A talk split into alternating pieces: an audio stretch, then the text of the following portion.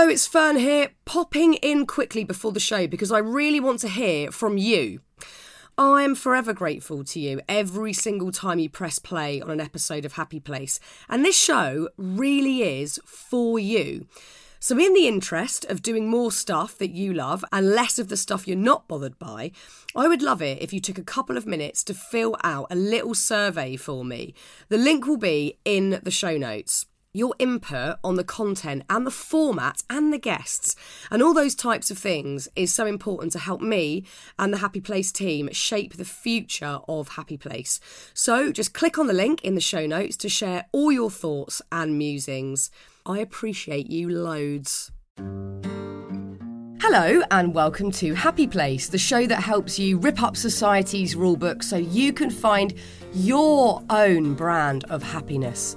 I'm Fearne Cotton, and today I'm chatting to drag queen Bimini Bon Boulash. I tried my hardest to do the things that were kind of societal expectations of me, and it just made me feel so unhappy. And when I started living for myself and, and kind of rejecting those ideas, that's when I found happiness within myself. And that's ultimately what we want to strive for. We want to be happy within because then that radiates to other people and you can then be open and loving and accepting of everyone. Bimini was catapulted into the public conscience as a contestant on series two of RuPaul's Drag Race UK. There were the iconic fashion moments, the self deprecating vegan gags, and some incredible death drops, of course. But it was their warm and humble conversation about being non binary with fellow Queen Ginny Lemon that cemented their position in the nation's hearts. Bimini was living their best book tour life in a Liverpool hotel room when we connected up last week. They've been travelling the country with their new book, Release the Beast, which they wrote in the hope that others will come to find the confidence to shake off restrictive societal norms too. Hiring for your small business? If you're not looking for professionals on LinkedIn, you're looking in the wrong place. That's like looking for your car keys in a fish tank. LinkedIn helps you hire professionals you can't find anywhere else, even those who aren't actively searching for a new job but might be open to the perfect role. In a given month, over 70% of LinkedIn users don't even visit other leading job sites. So start looking in the right place. With LinkedIn, you can hire professionals like a professional. Post your free job on linkedin.com slash spoken today. Okay, are you ready, you beauties? Let's do it. Here's the show.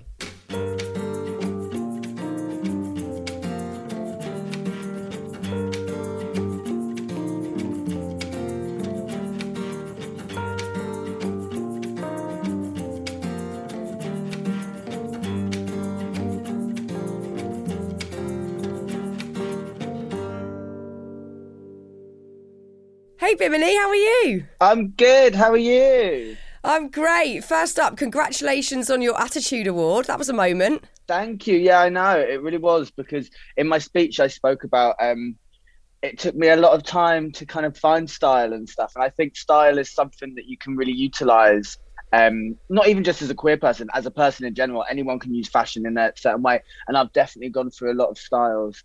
I always say that I'm like Madonna. I've reinvented myself so many times. it's no bad thing. I can't even look at pictures of myself, which are horrendously easily Googleable, um, in my 20s.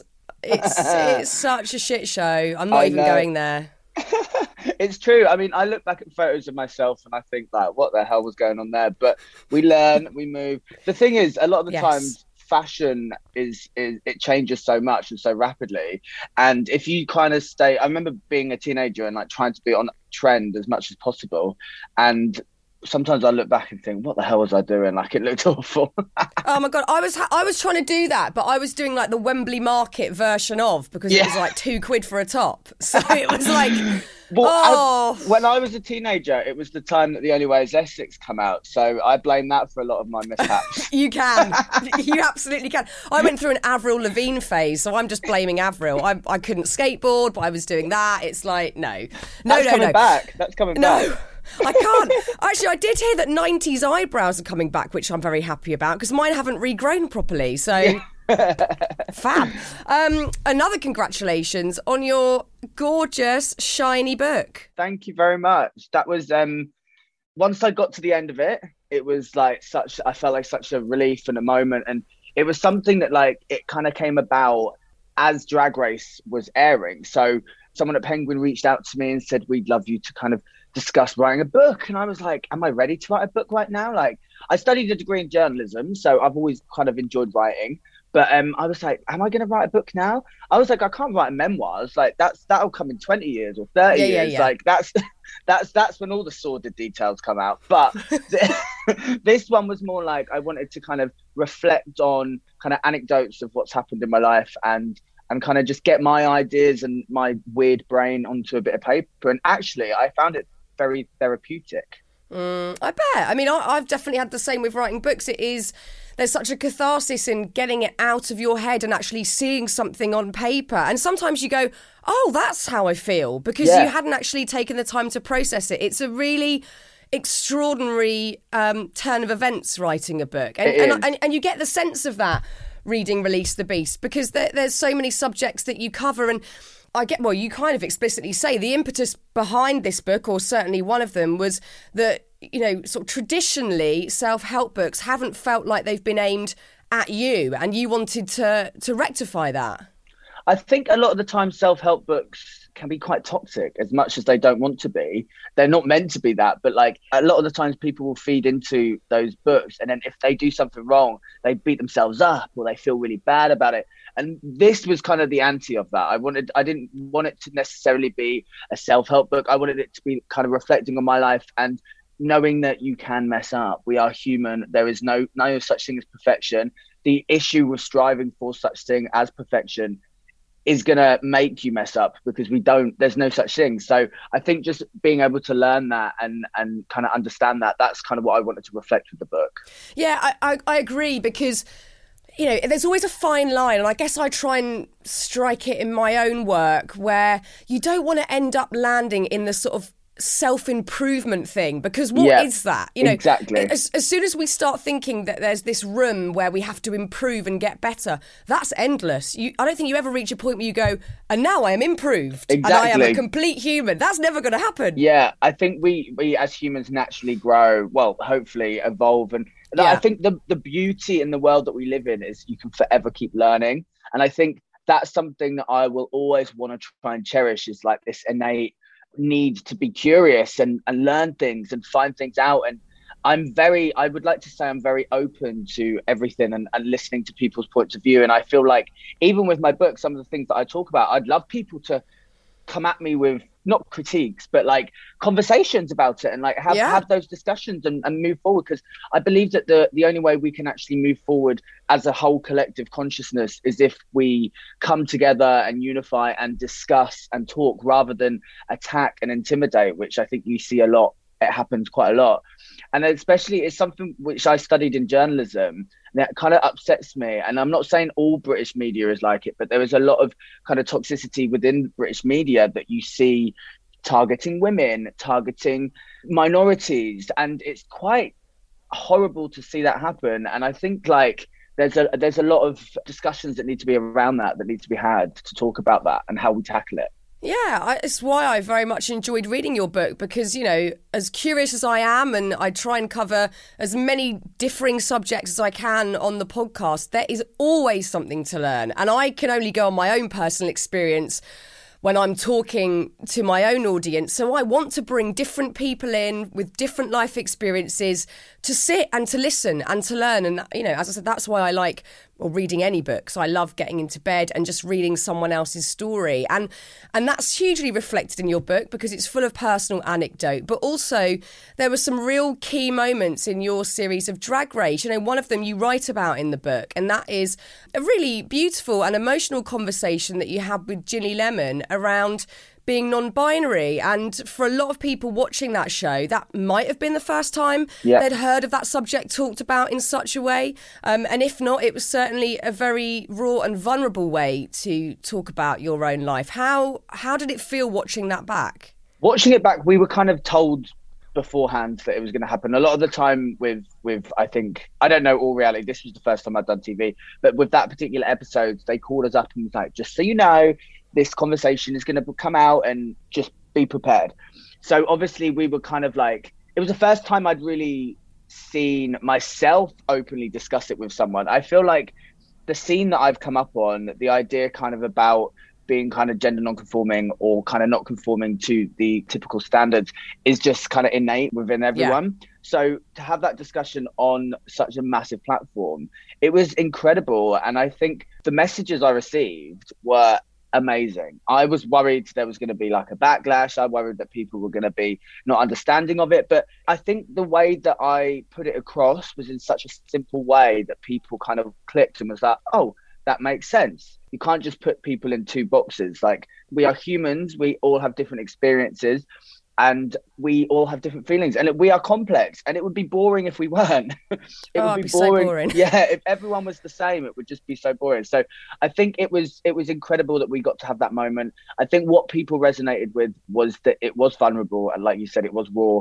and it was two people just discussing their experiences a lot of the times when you hear topics around things like gender there are normally people kind of debating it or there's one side saying it exists, one side saying it doesn't exist. So to just hear two people talking about how they feel, because growing up, like I tried my hardest to do the things that were kind of societal expectations of me, and it just made me feel so unhappy. And when I started living for myself and and kind of rejecting those ideas, that's that's when I found happiness within myself. And that's ultimately what we want to strive for. We want to we want to be happy within because then that radiates to other people and you can then be open and loving and accepting of everyone. The, the funny thing as well with with non-binary is like for me it's like what that means is rejecting the kind of ideas of what has been passed down to us when it comes to those gender ideals. So it's the rejection of labels but then by saying that non-binary becomes a label it's just a minefield, but it's it's it's for everyone. And I think what I what I found so amazing was so many people messaged me and was like, people in their like sixties who were like, "That's the first time I've heard that, and that's how I felt all my life." And thank you so much for putting that into words. Like, I, I honestly think if, if everyone was just open and accepting and let people just live themselves as humans, we would be so much better off and so much happier. Yes, we would. Well, like like you said in that conversation on the telly, it's not for anyone else to decipher what you feel and, and what you want to you know if you want to use a label or not that yeah. that's not for anyone else in no other part of life would someone else have that say and it, it's not appropriate and i think that was massively empowering and in the book you go back to absolute basics on this topic which i really really enjoyed reading and you talk about the difference between when we're talking about sex and when we're talking about gender, which might seem obvious, but it's actually not. It's you need to make that proper distinction to then have a decent discussion, conversation, or just to have open ears and listen. And I think they obviously do get conflated. People don't know the true difference between the two. Yeah, totally. They do. And I feel like gender is constructed in societies. As soon as you're kind of born, those gender things become constrained. So you get either pink or blue as soon as you're born. Yeah. So that's automatically that's what is assigned to you. So that stems all the way through society. Sex is obviously your biological anatomy, how you're born, but gender is what exists around us. Gender is what breaks people up in work. Gender is what is, is stopping people getting equal pay. Gender is the, the restriction of that. It's not sex that's doing that. It's it's this idea of what gender is. And I think if people kind of understood that a bit more, and the, the confusion of the two is is very easy to do, obviously, but there is a definite difference, and I do I do discuss that in the book. And with the book, I didn't want it to be so heavily theoretical. I wanted it to be my experiences, but with a bit of theory behind it. I wanted it to be have have the references there, but I also did want it to be my own personal experience that people can relate to if they do, and if they do, that's amazing. I obviously did I've started my book tour and it's been incredible. The first night had, I think, over 500 people came and we had the conversation. And afterwards, I was doing book signings and people were saying, like, thank you so much for being open. And it's just overwhelming to hear it from, from people because my little conversation has sparked with with Ginny, and it's not the first time this conversation has been had, but it's the first time where I, I feel like it's it's come from an authentic place where there wasn't an attack or an agenda. And I also like you'll see in the book, like a lot of the people that have inspired me were kind of gender nonconformists mm. in in in pop culture. People like Bowie and, and yeah. Prince, and like I feel like they kind of not got a free pass, but they were just seen as because they were they were viewed in society as heterosexual. They weren't seen as queer. They were kind of being like, oh, they're just experimental. But yeah. when it's actually comes to someone that is queer who is doing that, it kind of get you get shame and you feel guilt for that. And it's again, it's the art of being it's the art of being queer. You've already failed at what society expects of you because you don't follow the the standard route so that's why we're not afraid to experiment. That's why I think we're not afraid to kind of mess up. Yeah, it's such an important conversation because you know, even listening to you talk there, that those gender standards run so deep because it even moves into sort of emotional territory. Like if you look at the sort of the masculine and the feminine and the stereotypes yeah. there of like you mustn't show emotion or you know sometimes femininity is is synonymous with a, a weakness or a vulnerability which we need to sort of abolish all of that and accept yeah. there is a fluidity and that there is totally. a mix and without that we're just confining ourselves. Yeah, that's constricting for for everybody. I, I, really, I really also enjoyed in the book because you know, as you said, you've mixed your own personal anecdote with also a sort of a didactic element so that everybody can learn and listen if that's something mm-hmm. that they need to do. And you mention um, obviously there's so much pressure when we're looking at mental health for non-binary and trans people because yeah. of what the outside world throws at them like like you've just sort of yeah. suggested and one of those reasons might be due to dysphoria can you talk to me a little bit more about that yeah, so the idea of being gender dysphoric is kind of when you look at yourself and you don't see yourself as the way that you feel internally. So your external doesn't match the internal. And that doesn't just go with gender. I feel like there's so much dysphoria. People have body dysphoria. People don't see themselves in a certain way. That that links to a lot of where people become very vulnerable. And I think what I've experienced over the years as well, I've had all of that. Like I've I've felt very dysphoric I'm in a very happy place now because I feel like I'm I've accepted who I am and I've accepted I'm just doing what I want to do regardless of what society expects of me. I'm very I feel like I'm very lucky because I've come up on a scene that nourished that. And also I came off the back of drag race and it's given me a platform and people have have resonated to me so that's given me confidence but i understand my privilege in that position and not everyone has that but i will always keep the conversation going because if i was 13, 14, and I was really trying to conform and fit into school and, and do the things that were masculine or told that I had to do. If I had someone more, not just me, more queer people, invis- uh, visible queer people, and it's happening. I was at the Attitude Awards recently, and there were so many queer people that were getting awards, and we have people in in mainstream like Rylan and Nick Grimshaw, who have been around for many years, who are amazing pe- role models to look up to. And we've also now like Billy Porter, who's an incredible black man, and he is talking about his, his living with HIV and getting that stigma out there and erasing that stigma and detaching that. And I think there's so much progress happening, and we need to keep pushing forward, but there is still a minority that is trying to kind of stop that happening, which is very, very sad. And I do think love will always prevail. I hope. I've always felt like I've always had that view, and sometimes you could be naive with it, and we want the world to be singing "Kumbaya" and round the campfire, but sometimes that doesn't always happen. Mm. But I hope we get to a place, and I feel like we are moving forward uh, socially, and I hope we can keep up with that politically as well. I think so because so it's been interesting doing the podcast on varying subject matters that we've covered. One of the the main roots that, that keep coming up is this sense of belonging. And if you don't have that in your formative years, it's so difficult. It's so difficult to grow into the person you know you want to be. And it's so difficult to yeah to move through the world feeling confident and feeling happy, like basic things, if you don't feel a sense of belonging. And it's a given that some people will have that more easily than others. And as you've said, visibility in all communities is so key. So people have role models and don't feel alone and don't feel ostracized.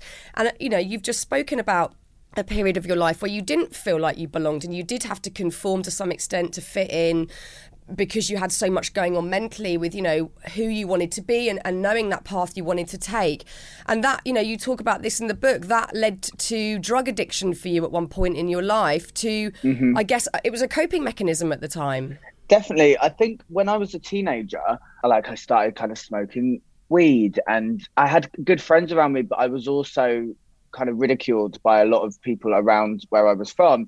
And I was lucky that the friends that I had were very supportive of me. I wasn't very out then, but people would still kind of give me, well, bully, I guess. Like they would have homophobic slurs and yeah, I've heard everything basically. So you do take that on. Like there's only so much you can take, and it chips away at you, and it chips away at you, and it kind of dims your light. And they tr- people try to shut people down that are different, or try to try to dim that. And I, I think it's difficult when you're a teenager.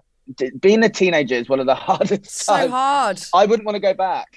No, no way. I would not want to go back. And like, I think it's, I, I don't know, I, I, it's, it's really sad when you hear about the increase right now within the trans community that are being bullied at school for for being themselves and also more homophobic attacks are happening in in London as well. And that breaks my heart because when I first moved to London I felt like I was free.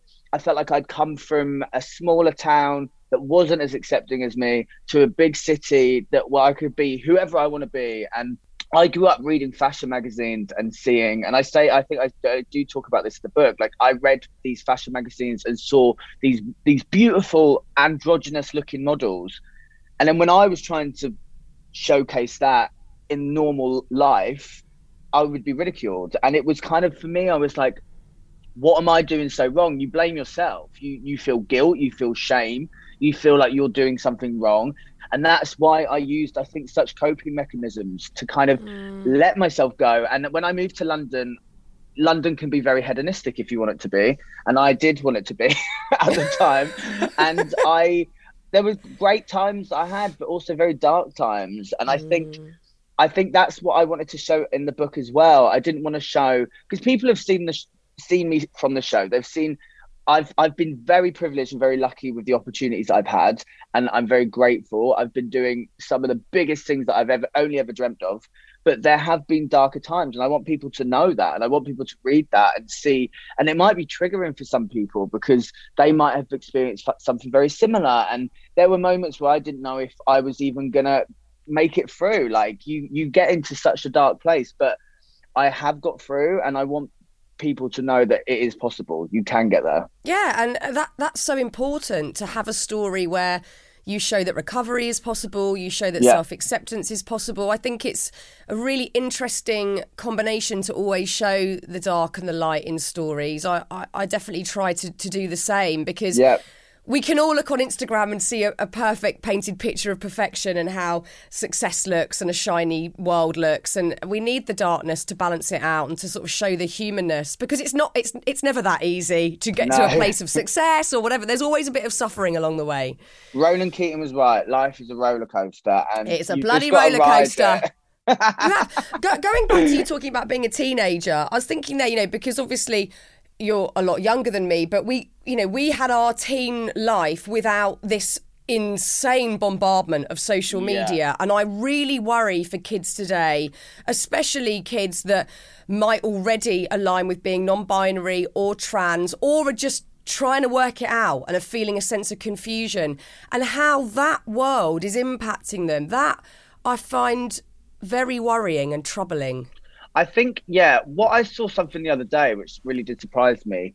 Um, I'm all for doing things that make you feel better.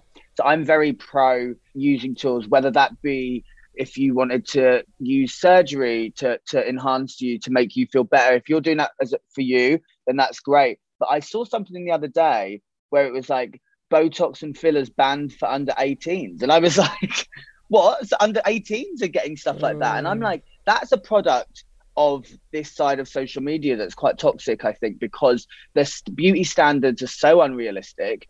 Pretty much everything is edited. But that also, we say that we blame social media and say, oh, people are editing and putting filters on their pictures. But the fashion magazines I read, no one looked like that either. No, that's been happening so for years. Always, exactly. There's always been a level of kind of unrealistic beauty standards. And I really love when I see posts from from people that are just like not editing their photos, people that show their bodies in all different ways and, and show that you it's okay. Like we can smooth it out on an app, but actually this is what it looks like. And I think people need to take Instagram and social media kind of with a pinch of salt, as difficult as it can be, because I think there is a really great positive side to it. We can connect with a wider range of audiences. We can find people that are like us all around the world. But I also think there is that kind of darker side where the editing and people make themselves look a bit skinnier or anything like that. And if that if that's a form of dysphoria because you're yes. you're creating something you're doing something to make yourself look different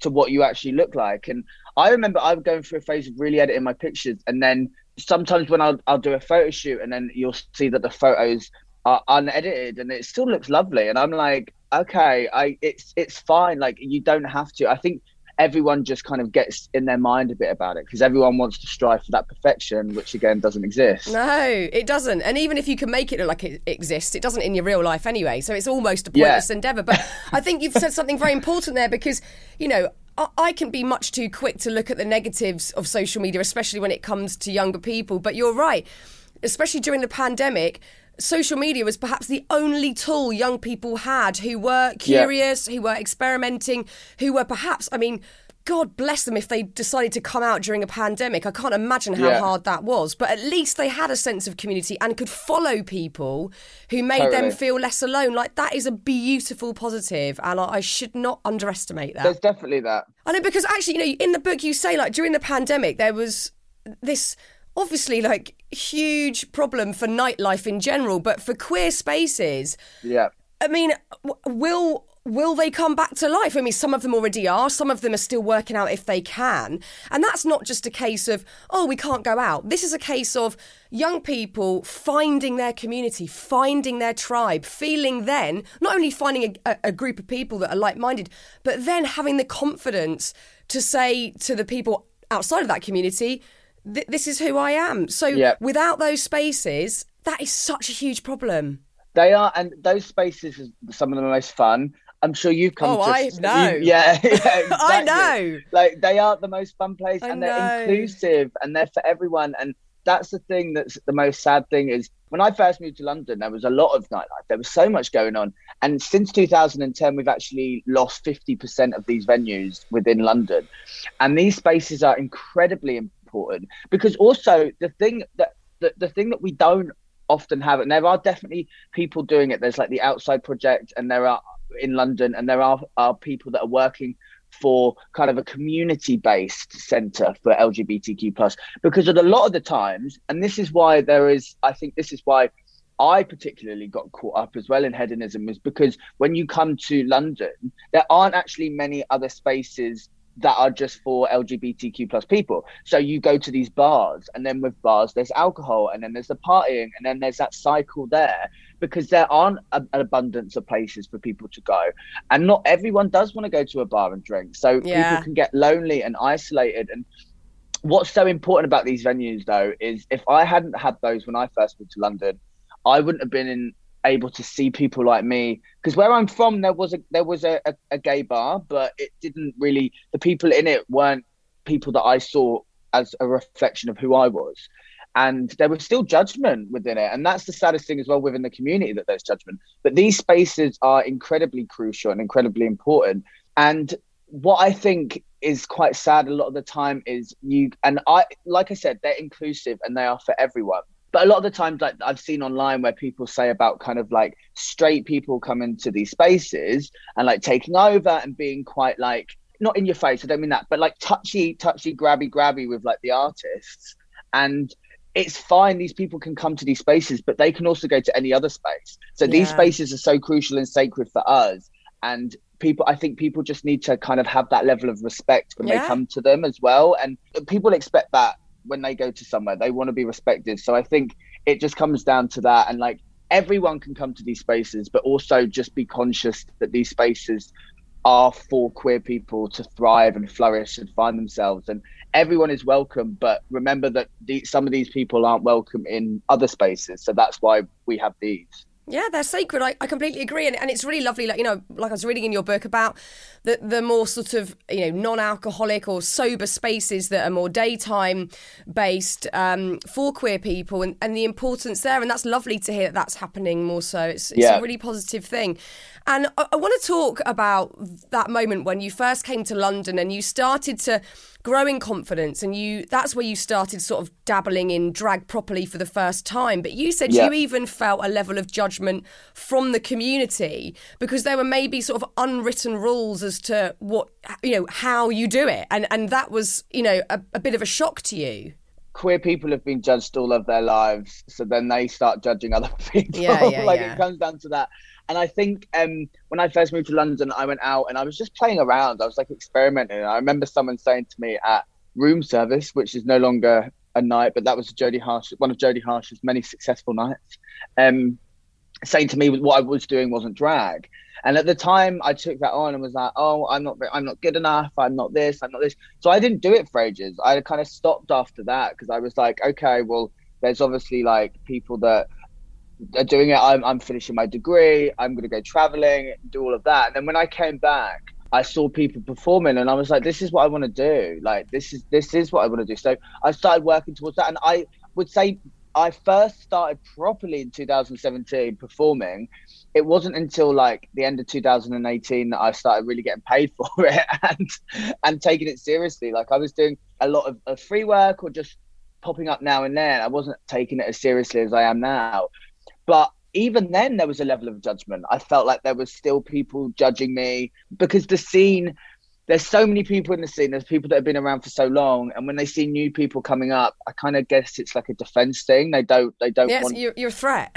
It's a threat, yeah, and it's it's, it's a shame because we should all be coming. We should all be welcoming of everyone, and I think if there's any positive from Drag Race is that it's opened the minds of so many more people to this world, and it has become a bit more mainstream. But I think what people that are fans of the show need to realize is the struggle of the people that have got us to this position now and we stand on the shoulders of all of these greats that have come before us that fought for the rights for me to be able to do this and even have this conversation with you right now in a, in Yeah. a such an incredible podcast. So thank you for having me to have this oh, discussion because Pleasure. it's it's an amazing space to talk about this. And i think we need to always be respectful of that. And i think people also need to understand that drag is political and drag is an act of defiance and it goes against what society expects. And it's inclusive it's fun it's a piss take it's mocking standards of beauty it's mocking po- politics it's mocking the government it's mocking all of these things. And it, it invites people in to have a laugh and let go and have fun. And we've always got to remember the essence of where it came from. Yeah, it's it's such a such an important point because we can all get so drawn into the beauty of it, the extravagance of it, Yeah. the performative element without thinking about there's always a, a deeper level, there's always a sub level where as you say, you know, people have struggled for years or been massively unaccepted, you know, going back only maybe sort of 20 30 years the conversation has ramped up hugely and there's still a long way to go. But you know this show has you know Ru- RuPaul's Drag Race has has given way and so much space and um and just a chance for us all to really honor it and learn about it. And that's what's really exciting Ryan Reynolds here from Mint Mobile. With the price of just about everything going up during inflation, we thought we'd bring our prices down. So to help us, we brought in a reverse auctioneer, which is apparently a thing. Mint Mobile unlimited premium wireless. Ready to get 30, 30, bit to get 30, bit to get 20, 20, 20, bit to get 20, 20, bit to get 15, 15, 15, 15 just 15 bucks a month. So, Give it a try at mintmobile.com slash switch. $45 upfront for three months plus taxes and fees. Promo for new customers for limited time. Unlimited more than 40 gigabytes per month. Slows. Full terms at mintmobile.com. moving back to perhaps a more sort of shallow level of it, I do sit there watching, thinking, like I'm fixated and I'm almost envious because you mm-hmm. see this moment, this like switch where the makeup's on, the amazing outfit comes on, and all of you embody that. And there's a new confidence and there's a new persona. And I often, especially in social situations, you know, I used to drink loads, so I didn't really care about this sort of thing. But now I'm drunk on like half a gin and tonic. And Yeah. I I want that feeling of like becoming Yeah. someone else, embodying someone else, and it, it's such it's such an amazing sort of flick of a switch to witness. And I, yeah, I guess I'm just sort of envious of it. I think it comes again from what we've t- we've spoken about, where um, we're defying those expectations. So we've we've grown up repressing kind of this innate femininity, if you will. I don't know if it's just necessarily femininity because I don't necessarily see drag as kind of female illusion. To me, it isn't. It's it's an extension of me. So I feel like drag drag is whatever you want it to be, and we also have Yeah. there's drag kings, there's there's drag queens, there's there's people in between, there's people that are kind of more not androgynous, and I think it's an art form first and foremost. And it's one of the best, I think, because it mixes fashion and costume and makeup and, and hair and performance. And it's it's a whole package. And a lot of the times i mean i'm not good at all of that stuff. There are some very very talented queens and kings that will make everything themselves. And unfortunately i can wrap a quilt around me and say oh it's inspired by westwood. But um that's about as far as it goes. But no i think there's there's so much talent that, that is shown there mm. and it's taking back that kind of feeling of being ridiculed and being humiliated as a young queer male or female or, or non-binary or however you identify and taking back oh, I was going to say taking back control, but that just sounds like Donald Trump, doesn't it? Ta- But it is because it's it's it's a powerful statement to be making, and I think that's why I- feel so sort of enthralled when I'm watching it. And I wonder, you know, what what point in your life did you first have that feeling of, oh my god, this is making me feel amazing, and like I can stick my middle finger up to everyone that's you know ever given me shit before. I feel powerful, and I feel like I can take myself out to a a social space and just thrive. Like, when did that first happen? when I first did it, when I was about 19, we went out in Soho to a night called Gigolo, which is no longer there anymore either. That was at Shadow Lounge. And that that was the first time I did it. Someone did my makeup. I was wearing like 20 pound wig. I was wearing a the cheap like five pound dress from like the Stratford Market. Like you couldn't tell me anything. I felt a million pounds, and it Yeah. was it was it was such an incredible feeling because you go out and it's it's I don't know if it's such as much anymore, but there was like because because drag has become a lot more mainstream and accessible, but there was still that mystique around it because drag race in the US was taking off, but there was nothing in the UK, and there were there were the pioneers within the drag the drag scene here. So you'd go out and see people that were like were doing that, but it gives you that feeling of confidence. And I then I stopped. Then I started performing again in 2017 at the Glory in East London, which is one Yeah. of the best places ever.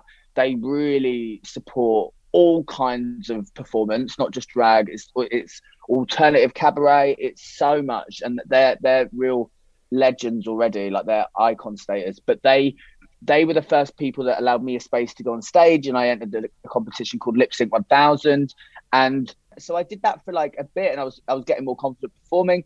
And then when I performed, I did a it was called Boylesque, um, and I did that out of drag, and I it was awful. I was like so not confident, and it was crazy because I didn't realize that by putting everything on, it really did give me the confidence to perform, and it was it was a, a crazy mind shift because I was like, oh, it's just it's it's not as it's not as deep as that, but it really was, and I think I was I always I, I speak about it in the book. I I had that innate attention seeker within me when I was younger, and no one could tell me again anything then. When I was three years old and I was making a rota to put the dress on at playgroup, and all the the parents were like, "What's going on?" But I was like wearing the dress, and I, I was so young that I didn't know it was Yeah. meant to be seen as wrong, and it shouldn't be seen as wrong. But as I got a bit older and a bit more socially aware, I was like, "Oh, I can't do that." I can't like, but I was, I was, we were making like the pop groups. We did like Hear'Say. We did all of those when we were in in in, in reception and whatever. And it was something that I always wanted to be.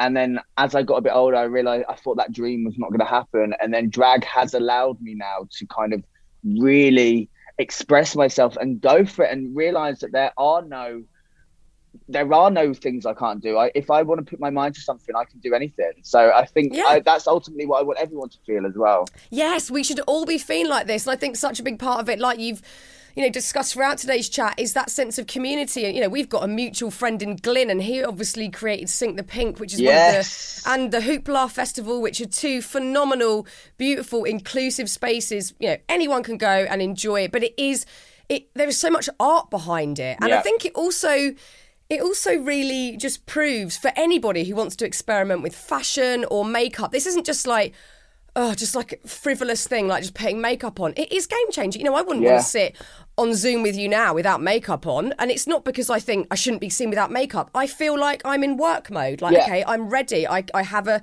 my sort of suit of armour on. And it is Yeah. it is a wonderful thing that anybody who chooses so can have that that period of transformation. It's it's it's empowering. I love it.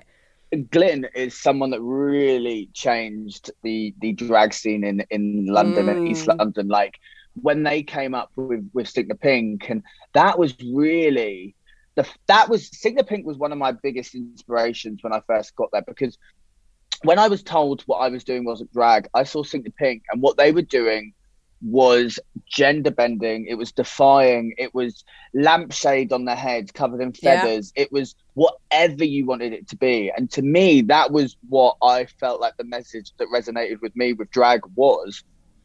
So when I started going to Sink the Pink, that's when I was like, oh my god, these are my people. These are the people. These are the the, my, the tribe. These are the people that I I love and and want to be around. So then I did miss Sink the Pink in 2019 and won it. So that's actually I I I always honor Sink the Pink as one of my biggest influences as well because they gave me a massive platform and I was kind of coming up on the drag circuit performing and for me to win the the Pink it really cemented me as an artist in East London to be kind of taken a bit more seriously. So I just thank Glyn to high heavens for everything that they've done for the scene and for me. Oh, I love Glyn. I love I love Glyn. I love Glyn. Um, and let's talk about language because I wonder at what point you know we, we we're much more um, understanding now of how to use language and like reclaiming words like queer, which Yeah. again is is massively liberating for everybody. But I wonder at what point did you first hear your pronouns used, and, and when did you did you was it instant like that that's me that's how I feel because that's been again something that previous generations might not have had access to or even felt allowed to use. I always think whether the language, because language is always evolving, language language is always changing, and the way we use it, and and I think it's always a it's a great thing. It's a powerful thing. I I've, I often think I wonder whether the people that came before me, like Bowie, would would say that they were because they always said that they were ne- they were in between. They were never Yeah. and. I think maybe because language has changed, like would would they have kind of rejected the idea of the pronoun? For me, I'm I'm kind of I feel like because I feel like I, I'm very fluid, like some of my family will use different pronouns. I'm not it to me it's not the worst thing if someone messes up a pronoun. I will be it's it's absolutely fine. For other people it's very important. So I think it's just having that that respect for for for everyone. And I see Yeah. it happening in work so for example i'm working with with my publishers and i see at the end of their emails they have their pronouns in their in their email and i think that's just such a simple effective step to make everyone in the workspace feel included Mm. and it's little things like that that can really be game changing for a lot of people to just feel like they're being that being seen or being heard and being accepted Yeah, again, it's that sense of belonging, isn't it? And and you know, we can we can do certain things to help everybody feel like they have a sense of belonging, and of course, we can do things for ourselves to ensure that we feel cemented and rooted in self acceptance, or if you can get there, self love. Where are you at with self love today? Today I had a lovely sleep in this hotel room and I woke up feeling very fresh and I've I've had a very busy few months and I so I've I came from before I got into performing uh, full time as drag I actually did a yoga retreat and I became uh, trained in yoga so I I was I was teaching that and I take I tried to take as many mindful practices that I learned from that as possible. And sometimes it's hard when you're, and I'm sure you've seen it when your your schedule is like, wow, when is my next day off? I'm going 100 miles per hour. Even taking five to 10 minutes a day to just sit there, listen to a meditation or or something to just take some time for yourself is so so important. And I think I really need to kind of include more of that with with the schedule as well. And I think again, it's fluid and I'm very accepting of where I am now and who I am. But sometimes I feel like I've got to take a step back and be more appreciative of everything that's going on because when you are going 100 miles per hour and i'm i'm the type of person that's always like i don't want to be put in a box so when i say i don't want to be put in a box that means i want to do music i want to do fashion i'm writing a yeah, book all of i'm it. doing everything i'm like okay i'm throwing myself at it but you've you've got to take time for yourself it's incredibly important to, to just even find five minutes a day It is. Otherwise, you start to lose the plot. I lost the plot last night because I had one of those days where I did about a million things and then I forgot to go to my kids' parents' evening, which is quite Oh. bad. I just didn't. I just didn't turn up, and I was like, "Oh my god, I am pushing myself Yep. so much, and I'm not giving myself that space." And if you don't, like, the universe will show you. Like halt, stop! You, you're pushing it too far. But it is hard because you know I love my job. I feel so grateful that I get to do this every day, and you do have to work. And, I, and I'm also a fidget, so I like to be doing a million things. But you do. Ha- it's so important, like you've said, to find even five minutes to go. I'm allowed. I'm allowed. I'm allowed to stop. Yeah. I deserve to stop and to feel good about myself. So. Let's talk about yoga. What is it? Is it a daily thing for you? How do you incorporate it into your busy life? it was a daily thing now it's as and when Right. I've, I've, I've recently just moved into a new place and one of the things that i really wanted was to be by water because water's very calming and i wake up now and i'm very lucky that i can look out onto uh, the river and i see water and it's such it just makes me feel calm first thing in the morning. And i noticed a lot of the times and i don't know if you're you're the same because you say you're you're fidget. I'm very much the same as Yeah. that as well. When i'm when i know that i've got a million things going on at once i then start doing a million things at once. So i'll be in the kitchen making a cup of tea but then also trying to make this and then also like sending an email on my laptop Oh, at yeah. the same time as like so you end up doing a million things and then you've got to be like i'm not an octopus. I need to take a step back. But i only noticed that when i've not given myself the space to kind of take time for that and I know that there's so many things coming up, and I'm like, okay, I'm trying to do five things at once. But like what you what you said a minute ago as well, when the universe speaks to you, like for example with the with the parents' evening, then you've got to take a step back and be like, okay, but there will be more. There is Yeah. going to be another one. You've got Yes. to always try and you've got to try and always see that side of stuff. Uh, recently, I was just on holiday, and I was really excited for this holiday. It was like four days. I was going to Greece and afterwards I was going to Paris Fashion Week. And it- to me, dream come true. I have Yeah. never been to Paris Fashion Week. I was going to two of my favorite designers' big shows. I was working at one of them, and then I had a big dinner with one of someone that was an absolute icon of mine. I got invited to that dinner, and I was so excited. And I had been going 100 miles per hour before that, but then I had that holiday in Greece. I was meant to fly from Crete to to Paris. I had a stopover in Athens, got my boarding pass in Athens, had a 40 minute changeover, and my passport and my wallet got stolen at the airport. And I was stuck in Athens. And I was like, you, what is, what I'm meant to be in Paris in like two hours. And I was like, they wouldn't let me on. I was like calling the police. I I got like the police report. I was hysterical. I was crying. I got a message on Instagram saying, "Oh, I, I saw you at Athens Airport. I was going to come over, but you look like you were not having a nice time." And I was trying to, I was trying to do everything. I was, I was calling the embassy. I was like, I need to get an emergency travel document. Basically, I got the emergency travel document, but not until the Monday. So I missed Fashion Week. I missed everything, and I ended up having to stay in in Athens for the weekend. And at first, I was devastated, but then I really had to take a step back yeah. and I had to be like, okay, so the universe has done this for some reason. I have to accept that I'm very happy. I'm very healthy. I'm in a very lucky position right now. Yeah, I've missed this opportunity, but more will come. And I had to really kind of get that glass half full again because it was difficult. And it was like one of those things that I was just like, okay, so there is a reason that that's happened. They're telling me something. So I just spent the whole weekend eating bread in Athens. So it Yeah. wasn't that bad. Absolutely fine. You've got to pick up on the signs, haven't you? You've got to go, you know what, I this is a sign. I've got to take heed of it. Otherwise, I'm probably going to have to learn this lesson again. Although I am still gutted for you, Bimini, that you. I, I was gutted, but then also I had to realize that there's there is a bigger, there's worse things happening in the world than me missing Fashion Week. You've really got to kind of get that yeah. mental attitude when something like that happens. Otherwise, it just eats you up and you become bitter and whatever. You've really got to kind of let it go and be like, there will be more. Yeah. And there, I am very lucky, and there are worse things happening. So You do. You have to get the perspective. You have to do it. Otherwise, you'll literally drive yourself mad, especially with a schedule like that. It's all it's all too much. Yeah. And then let us for a moment bond over veganism. yeah, How are you finding veganism? Yeah, well, I've been vegan for um, years now, and at the, at the beginning it was very difficult because when I first went vegan, the cheese tasted like plastic, and it was just really, really bad. Yeah. But I was, I, I would probably say I was way healthier back in 2015, 2016 when I first went vegan because now I can just go on Uber Eats and get Temple of Seitan to deliver to my door and get vegan chicken and chips, whereas before I couldn't do that.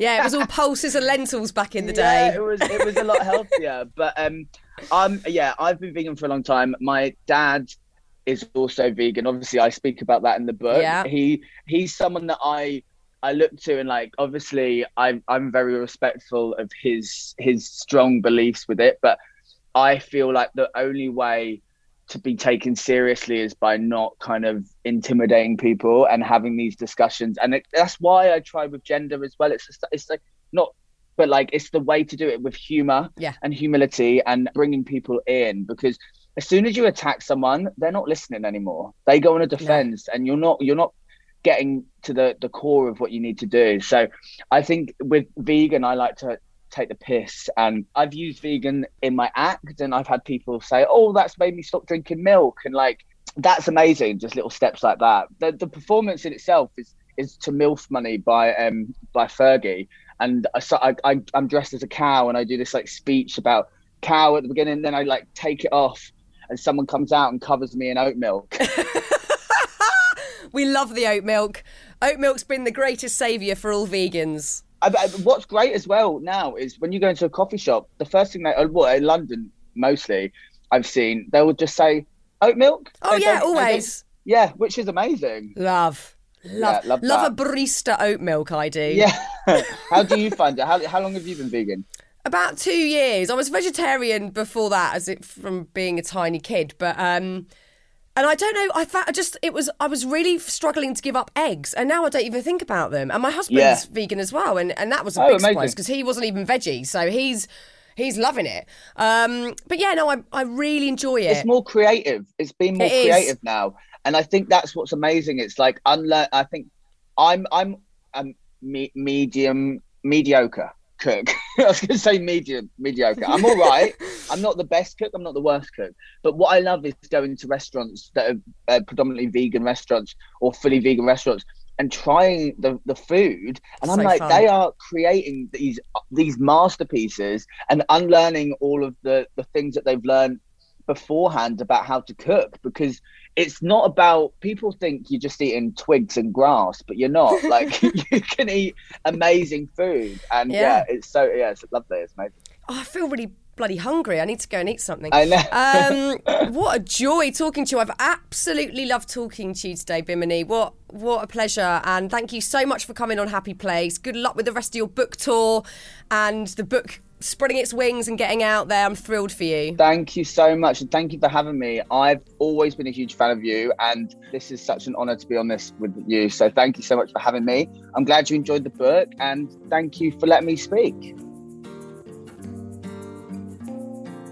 Oh, Bimini. Oh, I loved that chat so much. And you know what, Bimini? You need to keep on speaking. The world needs you. What a beautifully eloquent, curious person you are. I love that chat. Release the Beast, A Drag Queen's Guide to Life, is the name of Bimini's book, and it's brilliant. I loved it. A perfect balance between a little bit of theory as well as those gorgeous first person stories that really just help us all connect and understand each other so much better. Next week, I'm chatting to another incredibly kind soul. So make sure you don't miss that one by following the podcast for free wherever you're listening to this right now. Thank you so much to Bimini, to the producer Anushka Tate at Rethink Audio, and of course, the biggest thank you always for you lot. Thank you for being here. Thank you for listening. Thank you for your comments. I love you dearly.